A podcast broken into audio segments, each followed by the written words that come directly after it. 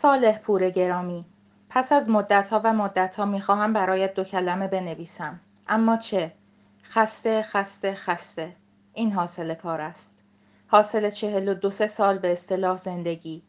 خسته از طلوع و غروب، خسته از آدم‌ها، خسته از جان کندن و دیگر خسته از پوست کلفتی و نمردن.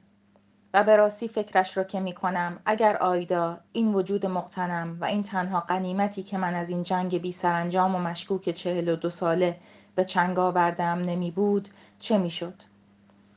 انگار برای یک نامه برداشت شرافتمندانه‌ای نبود این حرفا. بگذاریم.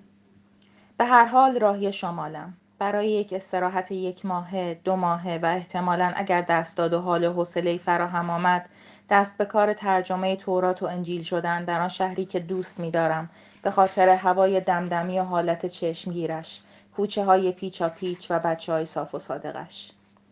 عزیز، یک اتاق تمیز ارزان، جادار و دلباز، در یک خانه که صاحب خانه مهربان و انسان داشته باشد. اگر مبله باشد که نیاز به اسباب کشی پیدا نکنیم که چه بهتر. البته این که میگویم مبله، غرض تختی و میزی است با یکی دو صندلی و آینه و کمدی احتمالاً. مریضم و به استراحت ممتدی نیاز دارم. نمیخوام سربار دوستان باشم و آیدا به خصوص بدین رضایت نمیدهد که مزاحمتی برای دیگران تولید کنیم.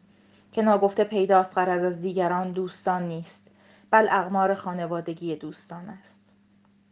از بابت صاحبخانه یا همخانه هم وصیت این است که از سر و صدای موسیقی ما ناراحت نشود و غیره.